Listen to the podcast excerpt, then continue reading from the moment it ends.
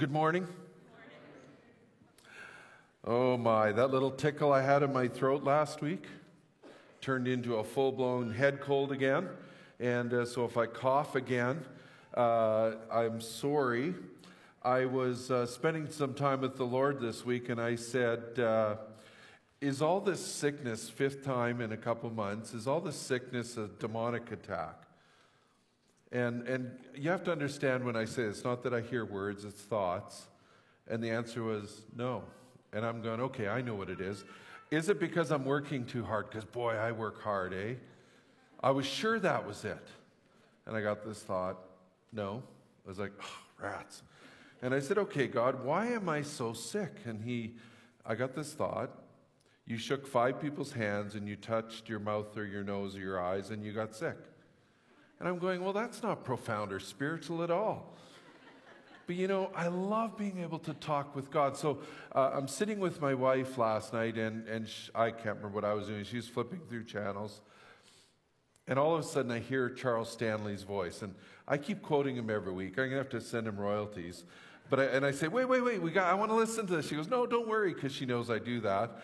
And so I'm listening to it. Guess what his sermon was? Listening to God. He had one of the best sermons on hearing God that I've heard in a long time. So if you've been struggling with some of this stuff, Charles Stanley's even talking about it. And wow, is it powerful. So just look at this week's sermon online, Charles Stanley, and it's called Listening to God, and you'll enjoy it. And it was so powerful. And he too said he doesn't get audible words. He said he had once or twice, but he gets thoughts. God's still small voice. And I want to encourage you. We've had about 400 people through hearing God. And I hope you're growing in your reading of the Word and hearing His voice. I'm going to ask you a question. What do you think, you who have read Scripture and are steeped well in the church, what do you think the Christian's number one concern or focus should be? I, I can almost hear you answering it. It's God. I remember when my kids were in Bible quizzing, if they didn't know the answer, they would just say Jesus. And you can say that too. It, it honestly, we must. And we have been on a journey as a church the last four or five years, and we are working harder and harder at both myself first and you secondly to connect with God. Do you know what's at stake with you connecting with God? Our unity. The gospel being put forward and pushing back the gates of hell. I'll even go further to say that your joy and your happiness, and I'm not talking about riches and money, that's, that's usually a distraction for most. I'm talking a peace, a presence of His, a, a direction where you can be sitting and going, God, why have I been sick so much? And honestly, when he answered the, you've shook five people's hands, I actually kind of laughed. I went, okay, makes sense. We can have, all of us, that kind of connection with God. Today's topic, now, two Sundays ago, we talked about why we as a church have a vision, and I think it was a pretty compelling argument from Scripture that we have this habit of straying off of the good path straying off connecting with God. So we need to really solidify, both personally and as a church, what are we about? And then last Sunday, we looked at our, our first kind of, of our, our five or six points. And the first one is we need to uh, be a church that allows people to explore. Two roses, three roses, ten roses last Sunday. If we're not having the roses, then I have to ask myself, am I, are we a church that allows people to explore their faith? Have we set up the water troughs around? Have we created the atmosphere? Have we uh, given the invitation for those that have not yet received Jesus to receive him? And so we looked at that whole explore topic. This Sunday, if you're an introvert, and I happen to be married to an extreme introvert, you're not really going to like the message today. I had uh, Pastor Rod, who was hiding in the back somewhere. He's on holidays till Tuesday. He texted me and said, It wasn't a hard sermon. It was okay. You don't have to say that. But I know for some this is going to be tough because we're going to talk about connecting. And I know connecting for a lot of us is hard. Uh, in fact, uh, I remember years ago, and, and I've talked to you about that old orchard I saw in Kelowna on a few occasions. And while I was out there seeing this orchard, I met this recluse man living in a little holiday trailer. It was like a 20 foot holiday trailer, no wheels on it, sitting in the dirt. And uh, you could tell really quick that he hadn't talked to a lot of people. In fact, he seemed to even have a hard time even talking. He had given up on society. Now, he had given up years earlier. I found out that he had been living in Los Angeles on the street. And then he found out he inherited a bunch of money, came home, and he was living on the land of his family's old uh, orchard land.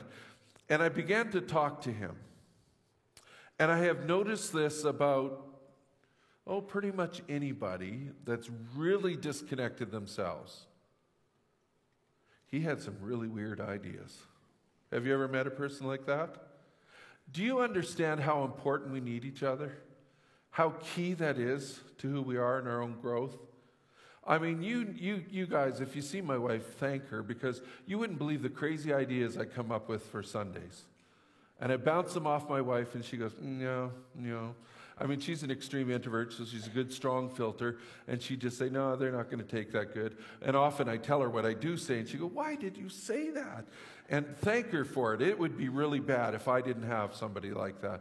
I've got elders and I have staff, and they're so good. I am better together with you. And we're going to look at that whole conversation this morning about connecting with each other and I want to help you with this to kind of get you there now. Picture, and we've been to Genesis 1 and 2 a few times in the few, last few weeks. Picture God creates Adam. And you need to understand the setting, the Garden of Eden. Uh, it literally was a place where Adam was with God whenever he called out, whenever God wanted Adam, whenever Adam, I mean, there was face to face, word to word, eye contact, so to speak, between God and Adam. And you get to Genesis chapter 2, verse 18. And you need to understand this that God actually created us to thrive and even survive connecting with others. And you get to Genesis chapter 2, and you're going to see what really is it all about. Genesis 2:18 says, "Then the Lord God said, now this is Adam and Eve cruising around together, hanging out together, it is not good for a man to be alone." What? Was he alone? No, he had God. But listen to this I will make a helper who is just right him. In fact, if you dig into the Hebrew, you can even see, I will make a helper just like him. You see, God understood because He had created Adam that He had created inside each one of us, in our DNA, in who we are, that we are better together. When we connect with each other, we are different on purpose. We have different passions, loves, gifts, and this is on purpose so that we are better together. In fact, when we're together, as we're going to see, we grow, we mature, we thrive. So let me ask a question. Why in the world, why in the world must we connect with others? Why in the world must we connect with others? Well, here's answer number one we are designed to work together and receive strength in community. Now, fast forward from that Garden of Eden scene uh, things aren't going really great on the earth. Israel has uh, become God's nation, chosen nation, uh, and they're supposed to be ambassadors for God. Uh, and really, that the whole Old Testament gets written. Uh, Israel follows God, falls away from God, follows God, falls away from God. And then along comes Jesus. Now, this was prophesied by the prophets that Jesus would come and that he would take the punishment for our sins he would actually get whipped and beaten for all that we deserve because of our sins. It even goes on to say that he actually will die and on the third day raise again, literally taking that punishment of death that we deserve. So Jesus comes along, he lives amongst us 33 years, he dies on the cross, third day rises again, he ascends into heaven, and out of that little nucleus of 11, there was 12, apostles, a church begins. a gathering begins, a community begins. And then a few years later, there's this guy by the name of Paul of Tarsus. And Paul is a religious zealot. He is Jewish through and through. He could quote all of the commandments, and he was even a Pharisee. So, this is the kind of guy that would uh, probably tithe even some of his little spice that he had. I mean, some of the Pharisees growing into today's age will even walk backwards to church just so they don't enjoy it. This was Paul. This is what he was growing in. And on the Damascus road he, road, he gets miraculously, unbelievably saved, where Jesus speaks to him. And Paul begins to grow in the faith, and all the Old Testament understanding and teaching starts to come to light to him. And then he writes a letter to the Corinthian church. Now, let me give you the Corinthian church. If you read chapter 1, 2, and 3, you're going to start to see a church that I don't know if they were recluses out in the woods or what, but they were kind of off track. They were condoning sin. There was a, a, guy who was sleeping with his father's second wife or whatever it was. And, and Paul's just going like, what is with you guys? And then we get to chapter 11 and we start reading about the communion service that they had. You know, this time where we're supposed to remember what Jesus did for us, that he died on the cross and third. I mean, they turned it into this thing and they called it a love feast. And it just turned into a big party. And they would prepare all this food, and people would come early and eat it all, and others would come late and not get none. And it was a real divisive, nasty kind of thing going on in this church. And then you get to chapter 12. This is the early church, this is the early gathering. And in 12, verse 1, he writes, Now about the gifts of the Spirit. Now, I admitted to you guys six months ago for the first time publicly ever in all my ministry that I speak in tongues. And I confess to you that I was afraid because it can be so divisive. And to me, it was a thing between me and God, and I didn't need to tell anybody. If you would have asked, I would have told you. But the whole gifts thing, it just becomes crazy the people with this gift and that gift, they so quickly, can you imagine the Corinthians, why Paul wrote it? They easily would have set up, you know, the super apostles and the speaking gifts and, you know, those that speak in tongues as you're reading through. Oh, they're the great ones. They're the awesome ones. They're the ones that really have the anointing. Or, or the teachers, they would say, no, no, I've got the teaching gift. And pretty soon, these gifts that were meant for each other, it really began to divide them. So Paul, in the first 10 verses of this chapter, starts kind of laying it out really hard. Where do these gifts come from? There's one God, and on and on he goes through all these gifts, and then you get to verse 12. Just as a body, he'd already been laying that groundwork. Just as a body, though one, so you see me, I'm all by myself, cut off my arm, I'm not a complete whole body. Just as a body, though one has many parts, but all its many parts form one body. So it is with Christ. For we were all baptized by one Spirit, so as to form one body, whether Jews or Gentiles, Mennonites or Chinese or whatever country you might have come from, doesn't matter, slave or free, religious or not and we were all given the one spirit to drink. There's a, a sense of a unification, a, a oneness that he's trying to get across. Verse 14, even so, the body is not made up of one part, but of many. Now, if the foot should say, Because I'm not a hand, I do not belong to the body, it would not for that reason stop being part of the body. Are you following it? And if the ear should say, Because I'm not an eye, should say, Because I'm not an eye, I do not belong to the body, it would not for that reason stop being part of the body. If the whole body were an eye, and I've seen some good cartoons on this, if a whole body were an eye, where would the sense of hearing be?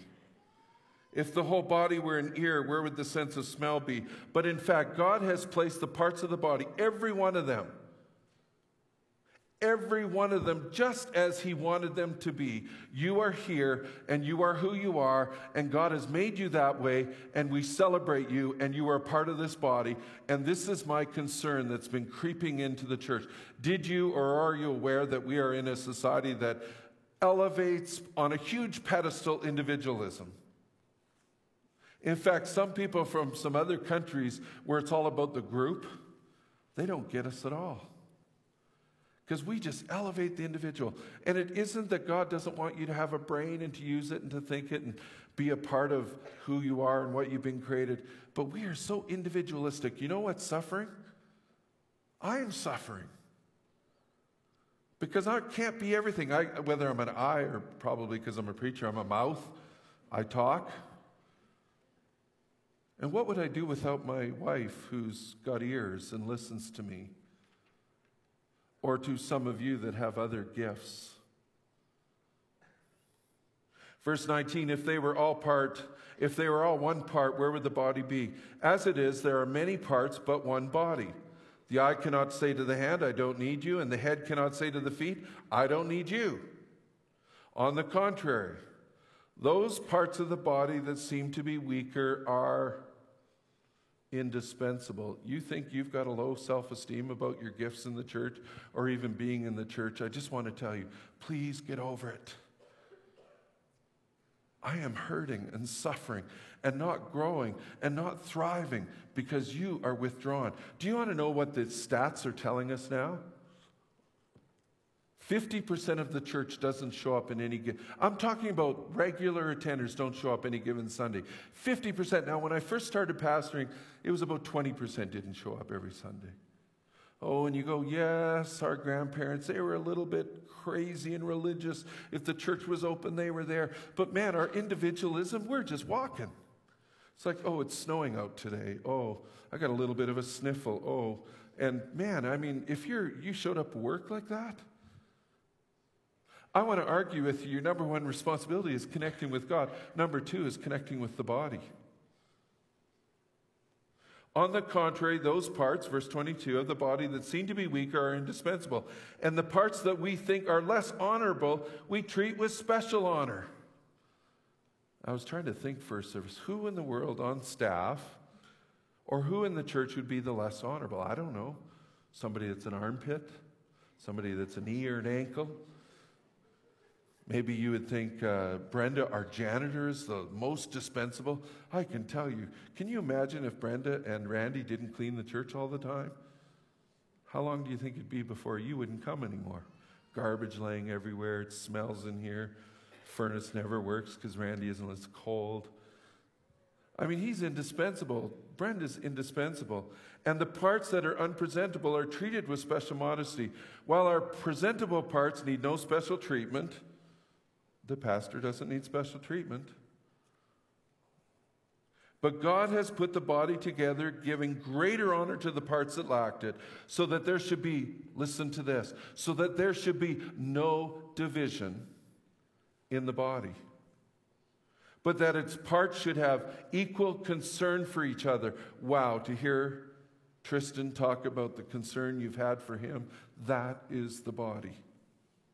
Or somebody that's just had a baby and I see on Facebook somebody arranging meals for that person, that's the body.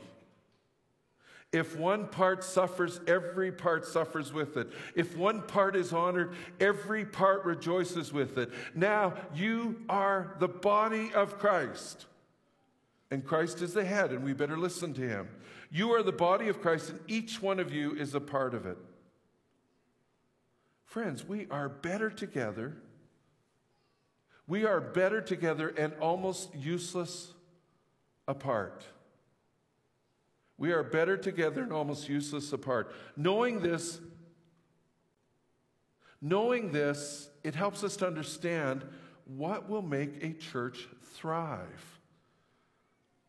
You know, a lot of churches make the mistake we just need a really good preacher. No, you don't have it. Sorry, I'm not that perfect. Oh, what our church really needs is the best. We got a great building. That still doesn't cut. What we really need is what we need is all the little parts of the body. understanding how important is it that they're here and growing. But knowing this is how the church thrives. If I was Satan, how would I stop the church? How would you stop the church? How would I stop Christian families? I, I think the answer is pretty simple. First of all, stop people from connecting with God, the God of peace, the God of love, the one who pours into us. You know, take the branches and pull them off of the vine. And then stop the people from connecting with each other. Get them divided over the silliest little things. Jesus' last recorded prayer says these words My prayer is not for them alone. I pray also, not for just the apostles, I pray also for those who believe in me through their message, that all of them, listen to this, may be one. Father, just as you are in me and I am in you May they also be in us, so that the world may believe that you have sent me. Do you understand the principle here? When we are in the Father and He is in us, when we are connected together, then what happens? They will believe in the one that is sent. Verse 22 I have given them the glory that you gave me, that they may be the one as we are one. I and them and you and me, so that they may be brought to complete unity. Then the world will know. Then the world will know that you sent me and have loved them, even as I have loved you. Use your imagination. And just think about some ways that you've seen the church get divided. I'll throw out a few. I've seen age differences because different ages tend to have different likes. You know, when my kids were teenagers, I said to them, please don't look at my Christianity and say, I'd hate to be him. Because I was already 40 and I was already slowing down. I didn't like the thumping music anymore. I like to just relax and drink a cup of iced tea and sit around and talk with my friends. Do teenagers, as a rule, like to do that? No, they don't. I would say, please hang around with Christians and be a teenager, a Christian teenager. I have seen clothing styles divide churches clothing styles. Here's one that just shocked me. 30 years ago, if you would have told me this would still be a problem in the church today, I'd go, there's no way. We're just in this transition. It'll all come about. but music styles. Oh, I'm not saying it's wrong to want and like to have an old hymn played. That's perfectly fine. But there are churches that uh, they build whole arguments and it all has, and, and seldom, and, and I have been challenged with any of this, I will say to people, let's go to the Bible. What does the Bible say? But music styles. I've seen churches divided over hairstyles. Oh my goodness. It'd sure be nice if Tristan could just grow some hair. Then he could be just like us. Or we could all have dark hair, like Wes, who will be up here in a moment, and you'll see his nice dark hair. I actually saw a church almost divide over paint colors. And I'm not kidding. Can you believe it? Do you think they needed to connect with God and connect with each other a little bit better? I've seen churches divide over carpet color. I've seen churches get divided and people get upset about how to spend the money that you gave to God through the church. I don't know, did we really give it or we still got strings attached? Friends, we're better together. Oh, and it, don't get me wrong, we want your input. And we love and long for your input, but let's not divide over it. It is super clear, point number two. Not only are we designed to be better together, that we thrive in community, but we are designed to worship in community. Yes, Jesus did teach that you're supposed to go into your closet and pray. So we're supposed to have that one on one connection with God. But Hebrews 10:25 lays it out so clear. Do not give up meeting together. Listen to this really close. As some are in the habit of doing. Is your church attendance or not attending becoming a habit? But encouraging, this is the body of Christ thing coming out, encouraging one another all the more as you see the day approaching. Let me tell you, the day is approaching. And our once Christian country is not doing really well. Oh, and I'm getting a little old and I understand that. But I can't believe in the last five years, the media talks about some things like they're done deals. And five years ago, we weren't even there. I mean, when I read the book of Romans and I, I read about people saying up is down and down is up and right is wrong, I, am reading it in the media all the time and I'm going, wow, this is unbelievable. But it says, encourage one another. This is a community, family thing. And all the more as you see the day approaching. Friends, we are instructed to be in Ephesians 5:18, speaking to one another. Oh, and I know introverts, that's hard. But here's how you can do it. Uh, I, nobody after first service came up and started singing me a psalm or a hymn, but with psalms, hymns, and songs from the Spirit. Now, I really believe songs in the Spirit are when God actually says to you, write Tristan an email.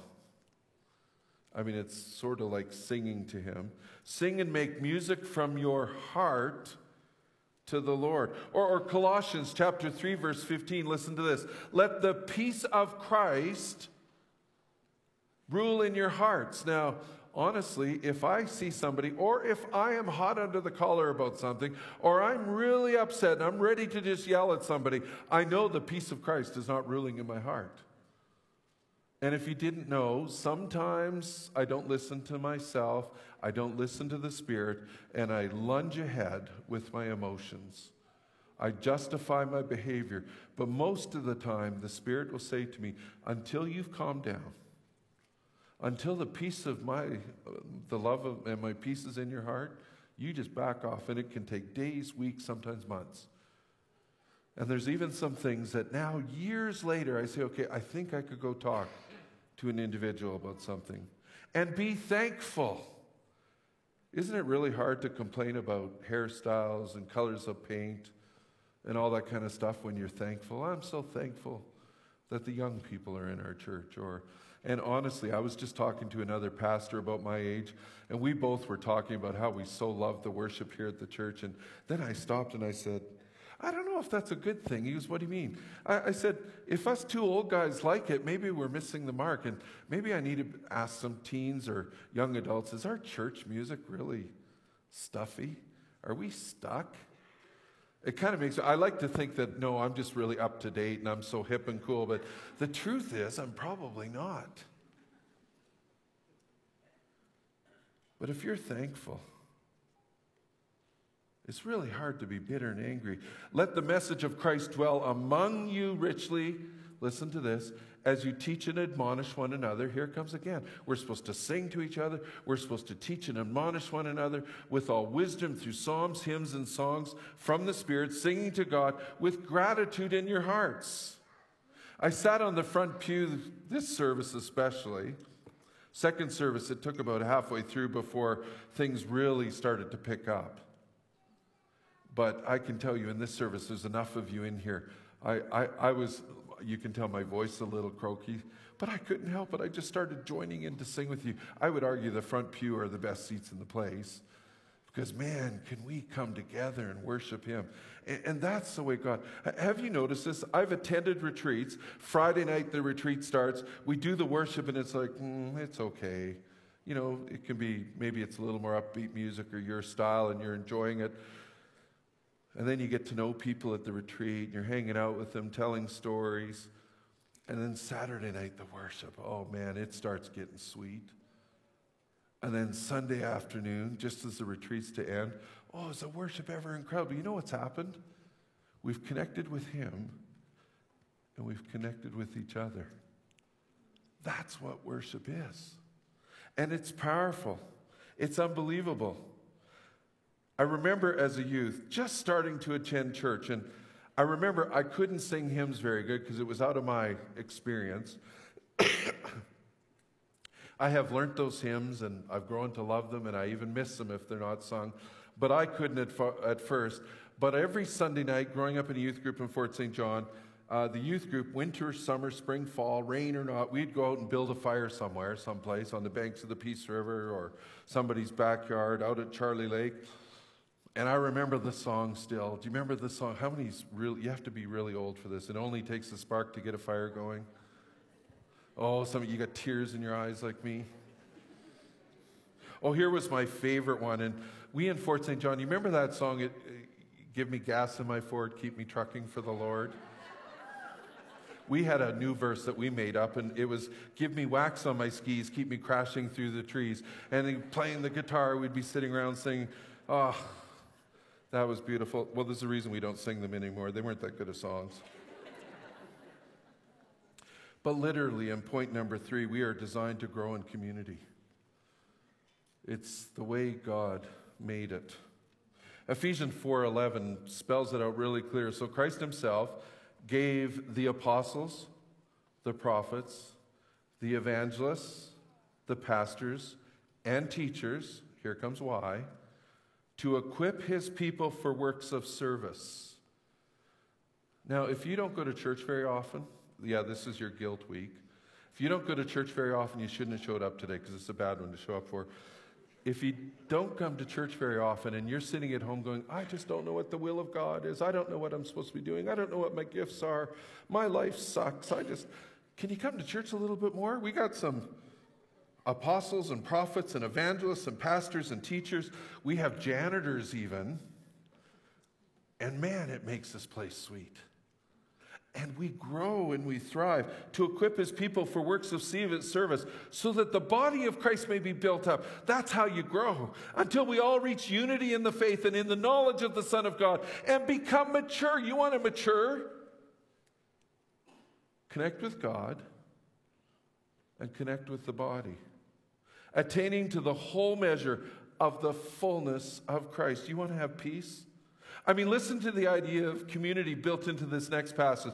James chapter 5, verse 13. Is anyone among you in trouble? Hmm, yeah, some of us. Let them pray. Good advice. Is anyone happy? Hmm, yeah, sometimes. Let them sing songs of praise. Is anyone among you sick? Yeah, I'm sick right now. Let them call the elders of the church. This is the community thing. And even the singing and praying is a community. Let them call the elders of the church to pray over them and anoint them with oil in the name of the Lord. And the prayer offered in faith, this is somebody else ministering to you. Yes, I could pray for healing. Yes, I could do that. And I would say it'd be somewhat effective. But the way God's designed it, call the elders, call somebody else, lay hands on them, and pray for them when they're sick. And if they have sinned, and if they have sinned, they will be forgiven. Therefore, confess your sins to each other and pray for each other so that you may be healed. The prayer of a righteous person is powerful and effective. I just want to tell you, we just had set free. Here's a little pastoral, and this is one of the ones I should have bounced off my wife because I'll probably offend somebody with this, but hearing God, 400 people have gone through it. Set free, 100 people. What's the difference? You guys all know why. Because I told you that you'd be confessing your sins to one another. Do you know what happened? There was, I've talked to 10 people in the last two weeks that said, I was not going to go. And, and you understand, and I've said this over and over if you come to one of our set frees, you don't have to say anything, whatever only you're comfortable with. But when you confess your sin and then somebody prays blessing on you and breaks the tie spiritually and lays hands on you and prays for you, all those 10 people said to me, It was so powerful. We are so convinced of this principle that we have a pastor of connections.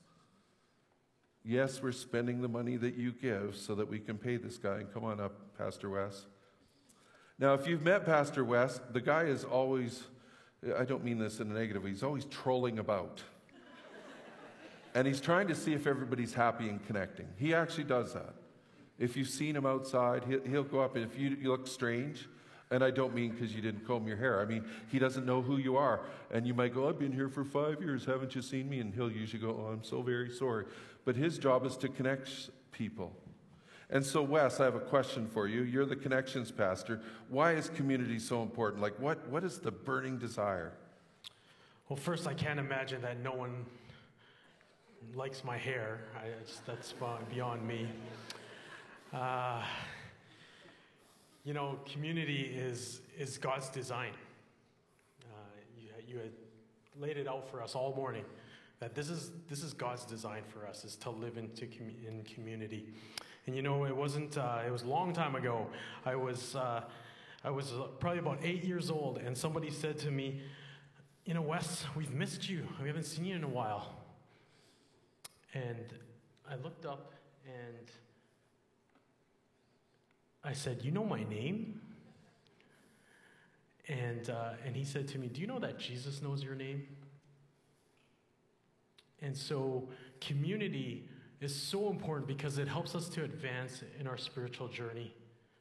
Is the way that God designed it. Is why we have those roses up there. It's because somebody is investing into me, is, is noticing me, and we know your name. And we want to know your story, and we want to share our story with you as well. And lastly, um, we need you. We need you as a church. Pastor Anthony talks so well about us being a family. If you don't come next week, we're going to be missing. We're going to be missing a piece of our family. The people that aren't here this week, we're missing them right now. And so um, we just want to plainly tell you, we need you. And I, I, I will say to you that uh, uh, you can miss church. Don't get it. This isn't a religious, legalistic thing. But I just want you to understand the principle behind what the scriptures teach. We're better together. And my goal as a pastor, now we keep working, we talk about this staff all the time. I want to make this experience so positive for you and so uplifting and so soul filling that you can't stand missing you just feel like something's missing in your life. So we keep working at that. We have done different things. And, and Wesson, I want to ask you just what the things we're doing. What are the ways that we can grow in community here at JPAC? What are we doing to help that? Well, let me help you. Um, you cannot miss church. That is, uh, we'll, we'll correct you right now. We want you to be here because, uh, like I said, a part of us is. Oh, come on! I was giving them excuses, and now you're taking them away. There's no excuses. So there's two ways that we want you guys to uh, to connect with us, and it's not either or. Pick the best one. It's both. Uh, first is sections, and so the colors that uh, you see around our auditorium with um, in the pews in front of you, that's a section that you belong to. Uh, we want everyone to feel like they belong because you do, because this is God's place. And uh, at one point or another, each of us were new in this place. And uh, sometimes this place can feel big. And this is way, one way that we can feel small. And so uh, we are so passionate about this that in the, the last 10 minutes of our service, when Pastor Anthony says fellowship and peace, we're, we're going to lock the doors because it is for you to hang out. Is all the stuff that Pastor Anthony talked about today and connecting with each other and praying for each other and sharing our lives and, uh, and being a family. And so please hang out. Our kids ministry is committed to this as well. That you know they know that once uh, Pastor Anthony says the magic words, then they know that they're going to be in here 10 more minutes. And we're going to hang out with your kids and love on them while you guys get to hang out and connect with each other. And secondly is life groups. And so we, we, we believe that our journeys are advanced uh, best when we're with a group of people when we meet with regularly. And so uh, if you go to gpac.life on your phones, uh, you can sign up for a life group there. We'd love for you guys to, to hang out with us. Thank you very much, Wes. Let's give him a hand.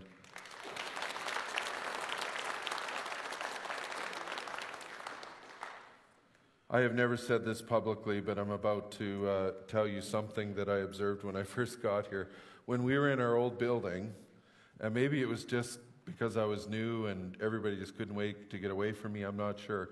But when I used to say the benediction at the end of the service, I could lock the doors within 10 minutes. It was like I'd shot a gun, and it was a race to get out of there, out of the parking lot and stuff. Do you know, sometimes I can't lock the doors here till 3, and I'm on lockup today, so please don't stay around that long. But, you know, we're better together. We're better in community. And, you, you know, it, it's not easy confessing. It's not easy being accountable to a small group of people in a life group. But I want to tell you, you will thrive and you will grow. And, and maybe you've been to two life groups and you go, I just don't fit. Try a third one, maybe a fourth one. If you're heading on to the fifth one, look in the mirror and do some counseling or something, because maybe it's you. But I just want you to understand how we're so much better together. Our Sunday school has small groups. If you go into the classes, they break the kids into small groups. Our junior high, when they do their teaching sessions, they break them into small groups. Our senior youth have small groups. Our seniors have life groups. We believe in this stuff, what the scripture teaches. We are better together in community, and we are committed to that as a church. We are committed to reaching the lost and we are committed to work together. And for even the least important of you, the ones that think you're nothing and that you don't matter, I want to tell you you do. And I want to ask you are you connected? I have just three quick points in conclusion. Our culture worships individual rights. Not that it's bad to empower you to have your own brain. And so don't misunderstand me. But the side effect of this extreme individualism, especially in this day of YouTube, when you can just sit in a dark basement and listen to some, oh, I just heard somebody describe it to me recently, uh, influencer. You're listening to this influencer, and I've just been reading too that influencers are, are more powerful now than anybody on a movie star or a sports figure. These influencers, they have like 10 million followers. And I ask sometimes people, so who are you listening to? And, oh, uh, this girl, she can tell me how to decorate my shoes and how to put a hat on and stuff. Oh, that's cool. What else do you learn? Oh, I learn about life stuff from them. And I go, so the person that can dress well, they can tell you about life? And I go, don't get, there's some good stuff. We're on YouTube, so I better not run myself down too much. But the side effect of individualism is stagnating us. It's really hurting us. Uh, point number two God said, It is not good for man to be alone. I will make a helper suitable for him. And number three, community is always best. Community is always best, and it's in our DNA. It's how God designed us for growth, how we're supposed to learn and teach one another. But our pain often from being in community it keeps us from being in community. We're, we're so hurt, or we're, we've been so abused, or we've been treated so meanly, or, or we've just had a really bad experience. And it really, that, that kind of fear, those hurt and those pains, let me just encourage you to go to Jesus and to the cross. Get some healing. Oh, we got soul care coming up in April. It's so perfect for that because our individualism is stagnating us as a church. And we in Canada, where we used to have 40, 50% of people that called themselves Christians, I think it was even higher than that. I just saw a couple weeks ago with PR, PRBI, uh, they were up here and I, I think they said 11% attend church every week. That's it. Do you think we're in trouble? Let's renounce the lie and start to serve one another, serve one another, and ultimately grow. We're going to grow as we work. And, and I just want to close in prayer in a moment, but I just want to ask you uh, I, I know you have all your reasons. And like Charles Stanley, go to him and ask him about them. Go ask God. He might surprise you. You might go, Oh, is the church just full of a bunch of hypocrites? Ask God. I have a feeling what he might say to you because I know what he says to me. Yep, you're the first of them.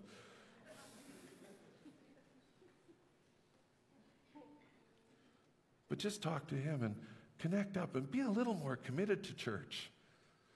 And you're wondering why your life feels so empty. It could be that you're not here. I mean, we're trying to create the structure and the environment that it's a safe place here. We're working hard at it. It isn't always perfect, and I sometimes am not perfect. But let me tell you, then we are walking with God and the peace of Christ is in our hearts. It's amazing how we can do stuff together. Let's bow our heads and pray. Heavenly Father, I want to thank you so much. Father, Son, and Holy Spirit. Each one of the parts of the Trinity, Father, we, we know from Scripture that you appear to be the first and foremost and the head of the Trinity. And Jesus Christ comes from you. And the church, He's in charge of the church and He died on the cross. And Holy Spirit, you have come to indwell. And we know that in the book of Genesis, the Holy Spirit was hovering above the waters and creation. And we know from Hebrews that Jesus was there at creation. Oh God, it's so incredible. The unity that you guys have, we want to have that. As, as Jesus, you are in the Father and the Father is in you. We want you, Jesus, to be in us. Holy Spirit, fill us, empower us, overwhelm us. And God, may we be with each other.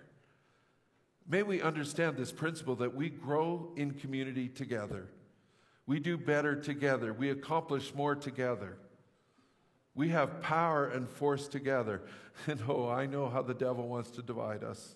He wants us to get caught up in lots of sub issues. There's so seldom that churches ever divide over real substance. In fact, I have a hard time even thinking of any times.